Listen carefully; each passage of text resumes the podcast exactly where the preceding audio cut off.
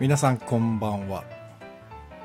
2021年9月20日月曜日23時30分となりました。レトロワークスレディオの時間です。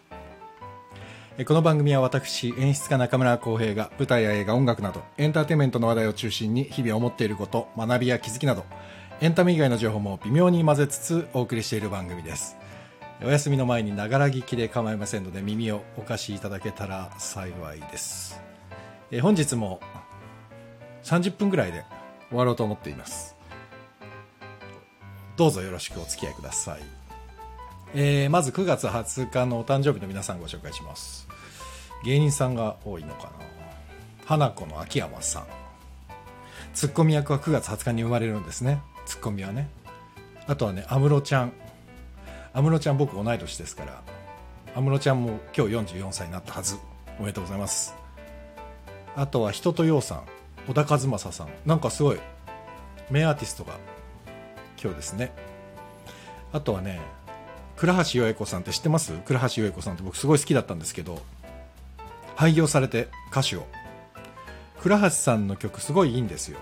どっかにあんのかな？Apple Music とかあんのかな？ぜひ聴いてほしい倉橋よえ子さん。廃業宣言つって何年前だかな？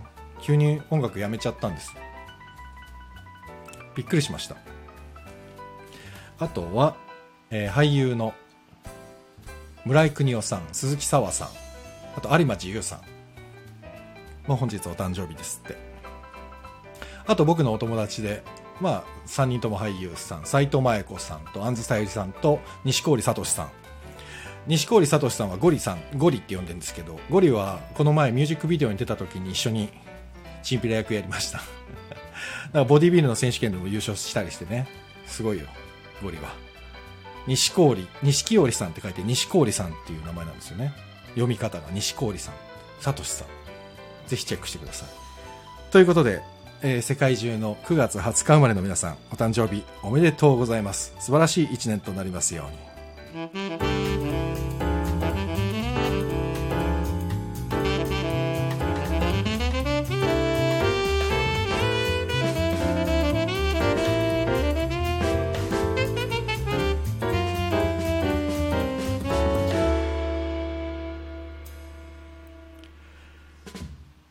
あのタイトルに書いたんですけど本日アンカルの稽古が終わりましてついにあっという間でしたねでももう月並みですけどいつも言っちゃうけどあっという間です稽古はね NK2 さん、ジダックさん、こんばんは。ジャズさん、チコちゃん、ビートさん、こんばんは。皆さん、こんばんは。ありがとうございます。そして、うん、今日も、ああ、なんかありがたいな。今日もすごい数の方がもうすでにいらっしゃって。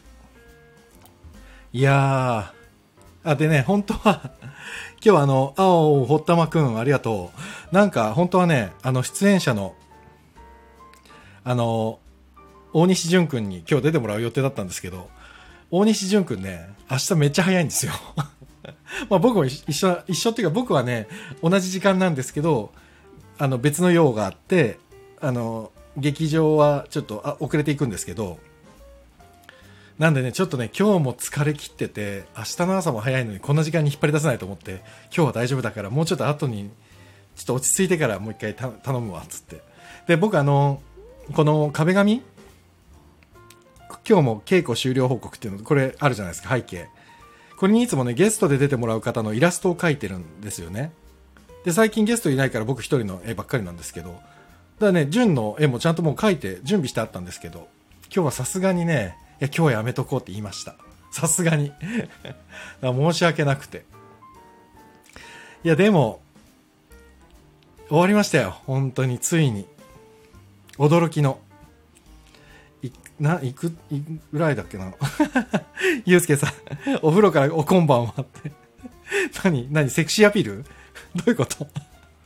何風呂入りながら聞いてくれてんの？ありがとうございます。ゆうすけさんもご無沙汰ですね。お元気ですか？なんか。なあ、でも、あのー、稽古が終わってみて、結構やっぱり、間で、数回、コロナのことで、ちょっと震え上がる瞬間がやっぱり何回かあって、全部大丈夫だったんですけど、結果的にね。ただ、どうしてもほら、なんつうんですかね、大ごとになっちゃうんですよ。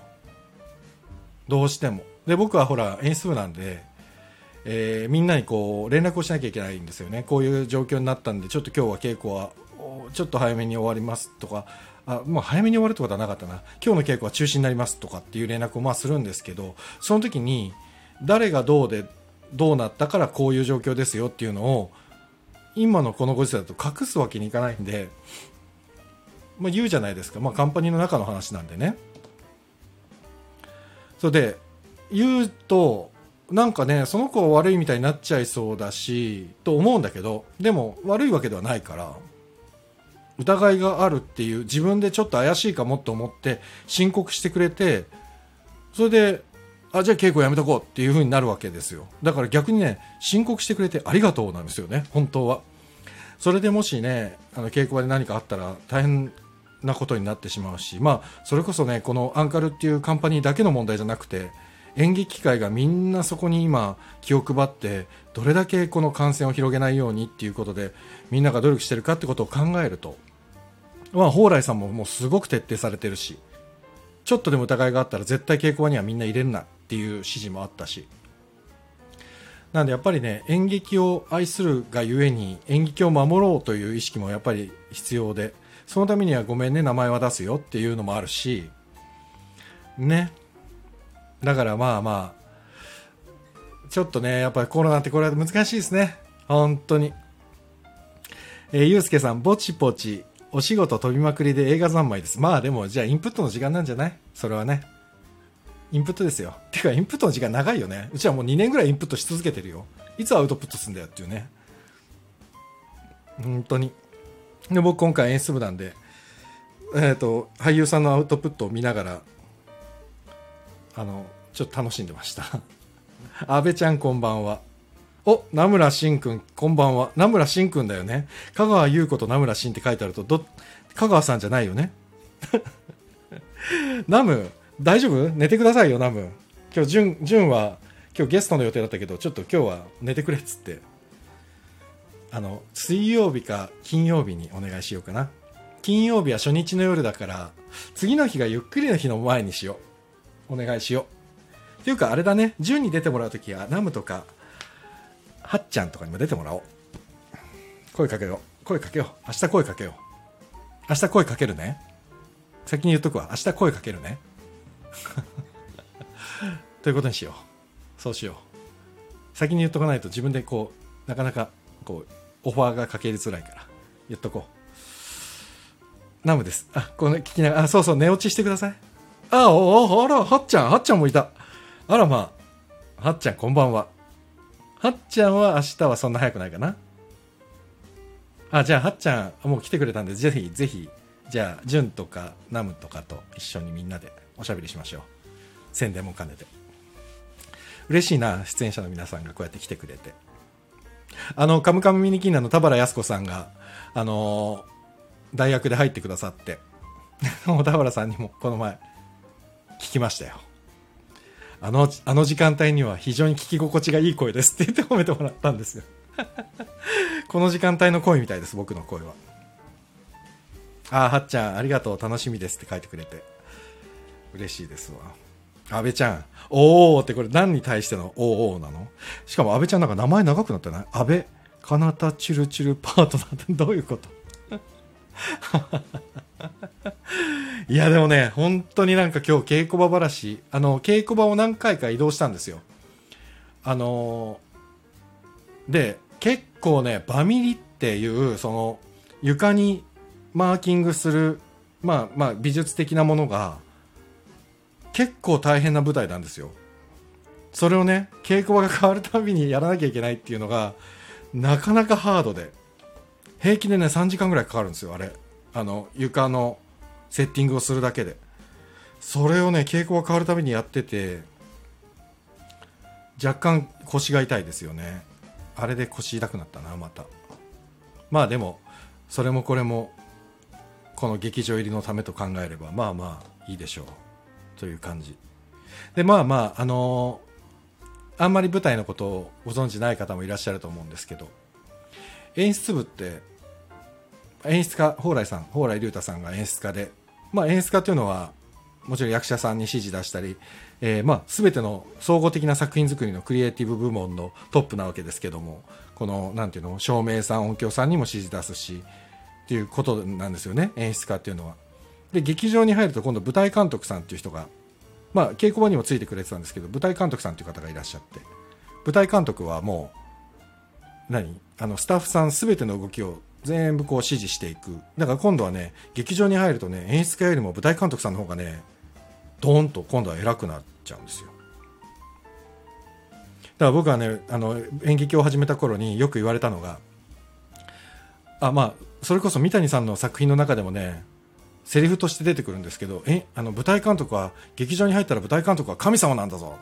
っていうセリフがなんだっけな「ショーマスト・ゴーン」だったっけな三谷さんの。でも出てくるんですけど本当に僕も学生の時にそれを教えられて先輩に。武漢劇場入ったら武漢の言うことを全部聞けって言われて。で演出家より舞台監督の方が偉いから劇場入ったらねって言われて。で演出家っていうのは稽古の最終日までが仕事だからむしろそこであのもう上がっちゃう人もいますからね。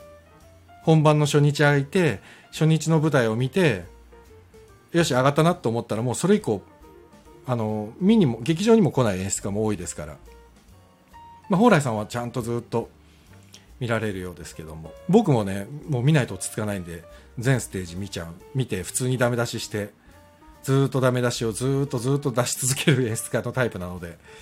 多分蓬莱さんもそうなのかなと思うんですけど。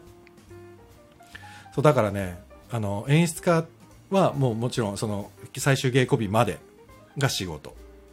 イコール演出部も実は一緒で。あの前回のラジオの時も言ったかもしれないんですけど稽古が始まってからある程度流れに乗るまで稽古のスケジュールがうまくこうトントントンと進み始めるまでは演出部は相当大変で、まあ、スケジュール組だったり僕は主に今回スケジュール組をしてたんですけどまあまあまあ人数27人いて NG もちょいちょいあったんでこれのでシーンもねすごい何十シーンだ？えっ、と22 40シーンぐらい40場ぐらいあるわけですよ。2幕40場ですよ。で40場の40場を27人の NG を考慮しながら組んでいくんですよ。パズルのよう。にでもね稽古っていうのは予定通りに進まないんですよ。もちろん熱が入ってオーバーしちゃうことも多々あって。そうするとその日にようやく組んだスケジュールがボロボロになるわけです。そしたら翌日にどうするかってまた考えるんです。で毎回それ繰り返すんですけど今回それに加えてあコロナの可能性があるって言った瞬間に稽古がボーンと全部飛ぶんですよ。そうすると何日までに全部のスケジュールがああのシーン？場のシーンの稽古が終わるっていう予定だったのが全て崩れるっていうのを今回は1ヶ月半にわたり繰り返しましたね。本当に大変だった。これはもう大変でした。あ のあんまり大変だとかって口に出して言いたくないタイプなんですけどこれはね大変でしたね。だからよくこれみんなあの役者さんもすごい大変だったと思う。そのかなり40番をね細かく僕が組んでしまってたんで、えーとまあ、テレビの撮影とかと一緒であの最後のシーンから急に始まって前に戻って途中に行ってまた前に戻ってみたいな稽古の仕方にならざるを得ない状況もたまにあって。でもね今回はみんな若いからなのか集中力が高くてすごかったな。いやよく皆さんに すごいなと思って、まあ、蓬莱さんもだけどそのすごい全国関係がごちゃごちゃするのにちゃんともうこう理路整然と演出をつけていく感じがさすがだなと思いました。驚いた。本当に。そして今日ようやく全ての稽古が終了しましてただ稽古は終了してるんですけど劇場に入って舞台稽古っていうのもあるんで、まだ稽古は終わってないっちゃ終わってないんです。稽古場での稽古が終わったっていうだけでね。だまだまだ良くなる。で、あのー、舞台はね、特にそうですけど、本番入ってお客様の反応があって、より良くなっていくんで、ただ、ね、演出家とか演出部は初日に仕上げるっていうのがまず大前提なんで初日ににしか見に来ないお客様もいらっしゃいますから初日に仕上げるでそれより落ちることはなくそれより上がっていくっていうのが舞台の面白さだと思うのであのよくね初日と千秋楽が違う芝居になってたらダメだろうそれ初日のお客さんに失礼だろうっていう方ももちろんいらっしゃるし僕も昔そう思ってたことあるんですけどでもこれってやっぱり生の芸術なんでライブの芸術だからライブの芸術っていうのはあのどんなに同じことしようとしても微妙にやっぱりズレがズレというか、ね、違いますよね。それは天気によっても違うし役者さんの体温によっても違うしお客様のコンディションによっても違うっていう意味では全く同じになることはない。ってことは良くなっていくっていうことは考えていなきゃいけないわけで。だからそれおかしいぞって思う方は初日と千秋楽のチケットを取ればいいんだよねって思っちゃったりもするんですけどまあお金かかっちゃうからねそんな無理強いには言えないんですけど。ただねあのその変化していくっていう良さが舞台芸術の面白さでもあったりするしねそれがやっぱり楽しめるものでもある、まあ、あのその再生ボタンを押して繰り返せるものではないから。なんかそういう意味では、えー、と今回は27人いるんで27人の俳優さんと、えー、音響照明、えー、舞台監督さんとかっていうこの、え、コラボレーションが日々変化していくっていうのが多分10ステージ毎回違うと思うんです。それは微妙にでも大きくでも。大きくっていうのは、まあ、蓬莱さんがつけてるラインからの飛び出ることはないですよ。もちろん。それが演出家が今まで稽古でね培ってきたものだから。それ以上に飛び抜けることはないとは思いますけれどもその中で蓬莱さんが OK してる中でみんながいかに遊びながら楽しんでね、えー、本番迎えられるかっていうのが僕は楽しみです。ただそうプロデューサーというかアシスタントプロデューサーの方とも喋ったんですけど実はあのいらないんじゃないかっていうね説もあって。あの僕がね劇場にもういらないんじゃないかっていう説がちょっと自分の中であって。要はもうね劇場入っちゃうとね演出部ってもうあ中の小道具とか衣装とかもう役者さんに割り振られているから実は演出部でやることが本当になくてダメ出し取るわけでも今回はないので。ってなるとあれいらなくね？っていうね。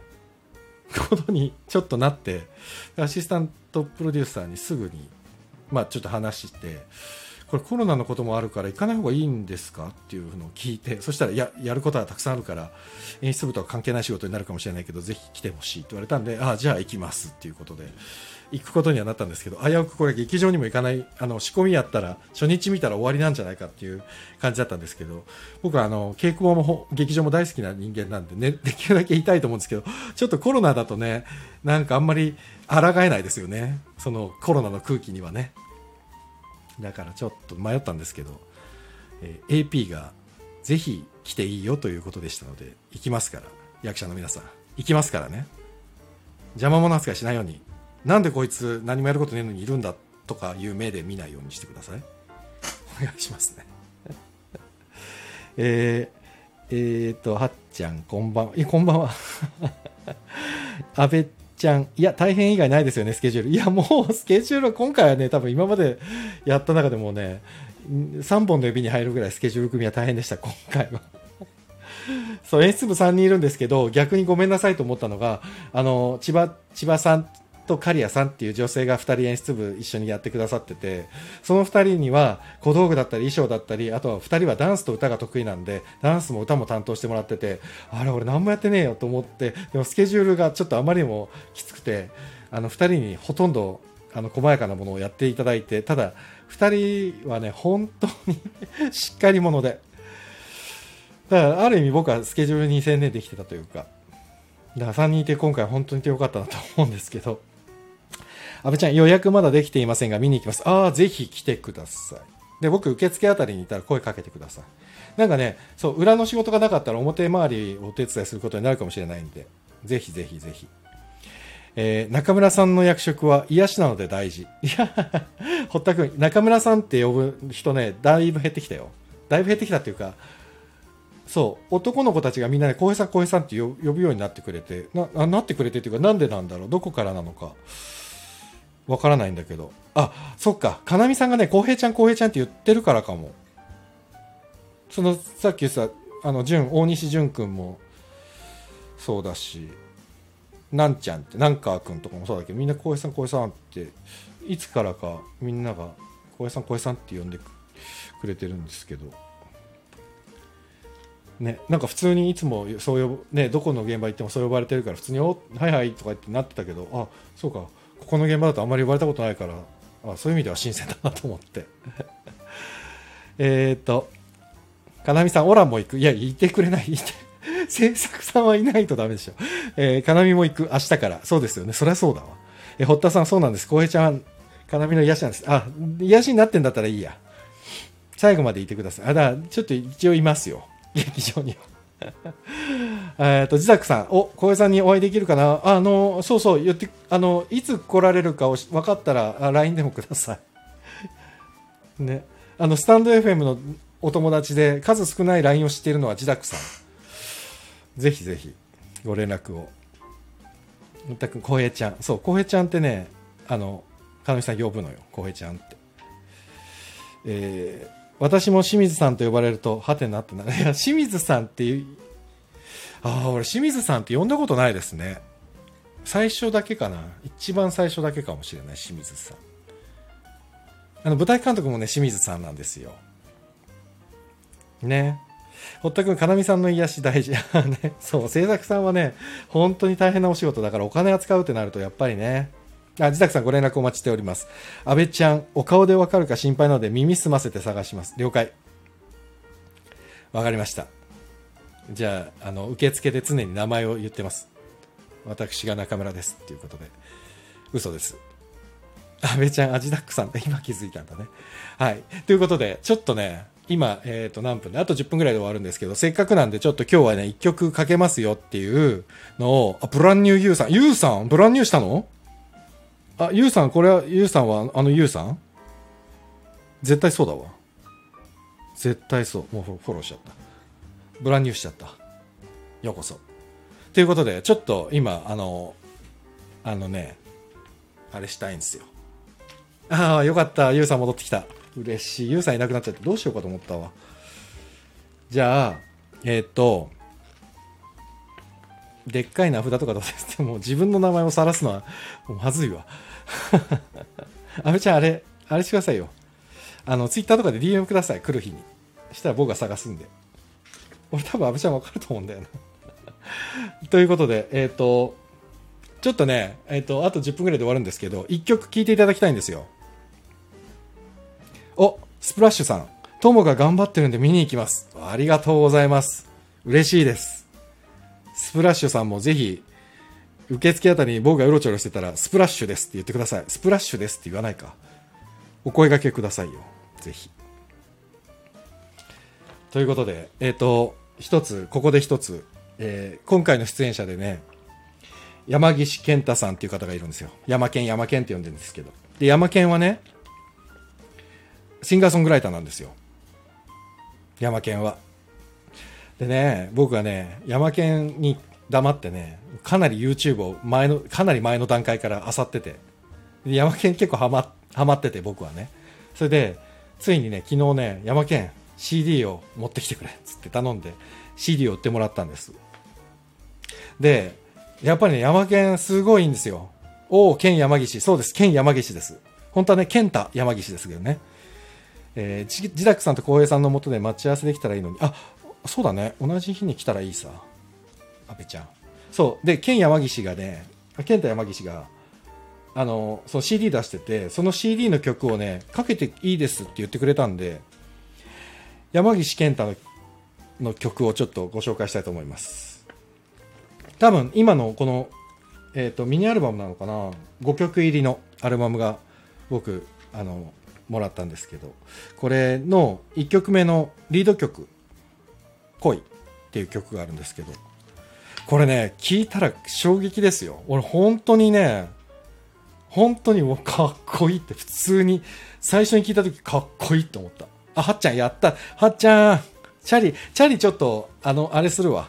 チャリもね、あ、チャリってな、何の話だよって思うかもしれないけど、あのね、山県の歌でね、自転車の歌があって、あ、自転車の歌って自転車の歌っていうタイトルじゃないんですけど、それもね、すっごくいい曲で、それもちょっと山県に許可もらって今度かけますわ。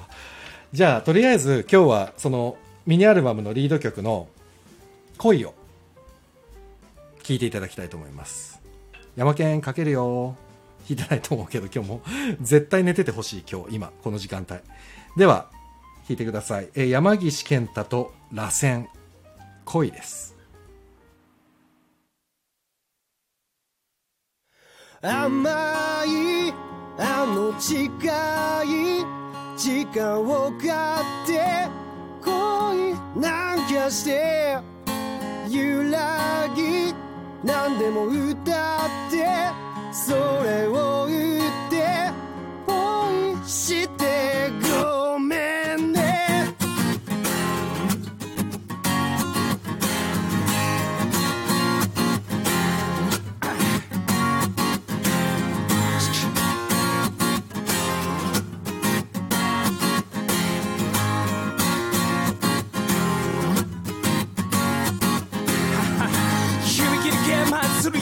ように蝶々結びのように無意識のうちにほどけていく始末。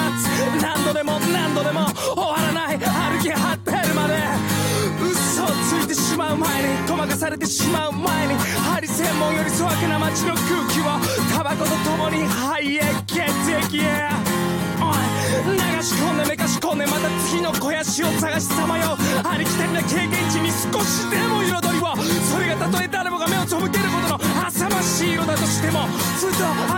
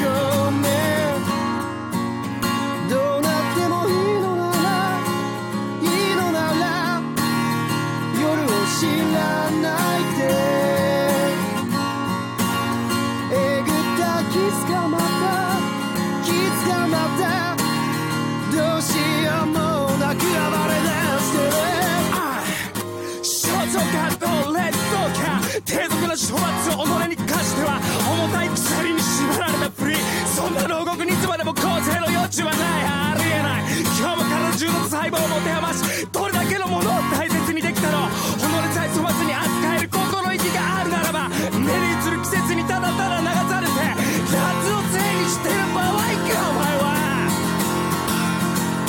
甘いあの近い時間を買って恋なんかして揺らぎ何でも歌ってそれを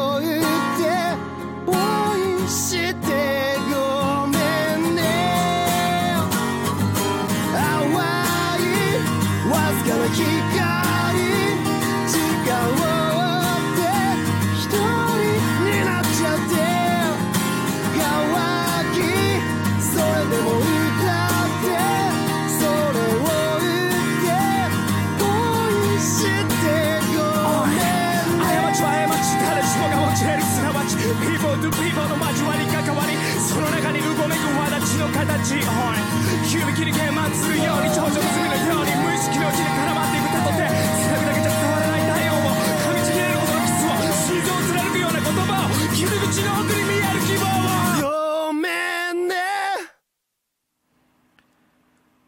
つうことです。えーと、聞いていただきましたのが、山岸健太と螺旋、恋でした。どうっすか？ちょっとハマる理由がわかるでしょ？あのコメントいただいて、すごいとかかっこいい。確かに山健だ。めっちゃ引き込まれてしまう。あいつ猫かぶった狼だな。漂う狼だってタイトルと被せましたね。お、ゆうさん、パチパチ、かっこいい。ね、これね、ミニアルバム、ゲのゲっていうミニアルバムに入っております。山岸健太と螺旋って、あの、山健とですね、螺旋っていう、この、なんか、えっ、と、二人でこうツアーを回ったりもするらしくて。で、だから一緒に。で、このね、5曲もね、1曲目はこの山岸健太と螺旋。で、2曲目が螺旋。3曲目が山健。4曲目が螺旋。5曲目が山健みたいに、こう、なんか、あの2組でこう交互に作ってるアルバムでまあこれね 全部どれもかっこいいですでヤマケンの声がまあ僕は好みででなんかね歌い方もそうだしそのなんだろうななんだろう。なんとも言い難いけど。うん。なんかいろんな好きな要素が入ってるというか。まあもちろんアコースティックのサウンドもかっこいいし歌い方とか歌い回しもそうですけど。なんかね全然ジャンルは違うんですけど僕岡村康之さんが大好きで。岡村康之さんってねこうなんつうんだろうな。ビートでなんつうの？なんかわかんないかな。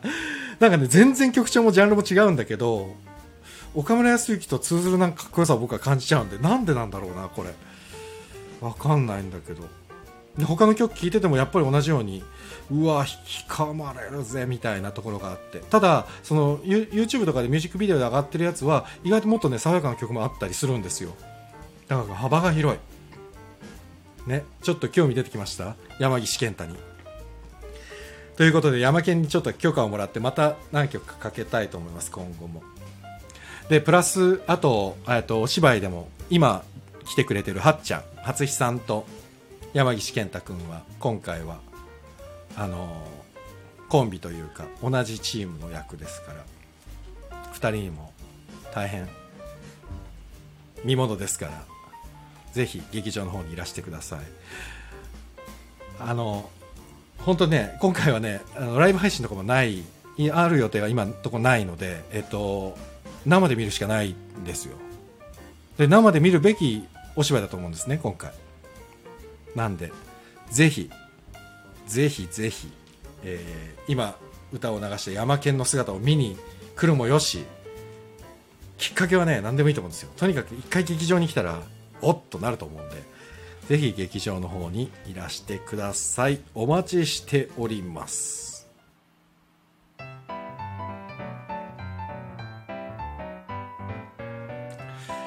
ということで、えー、あ、かなみさん。では、舞台も見に来てください。山県悩んでもがいてやってます。本当にね。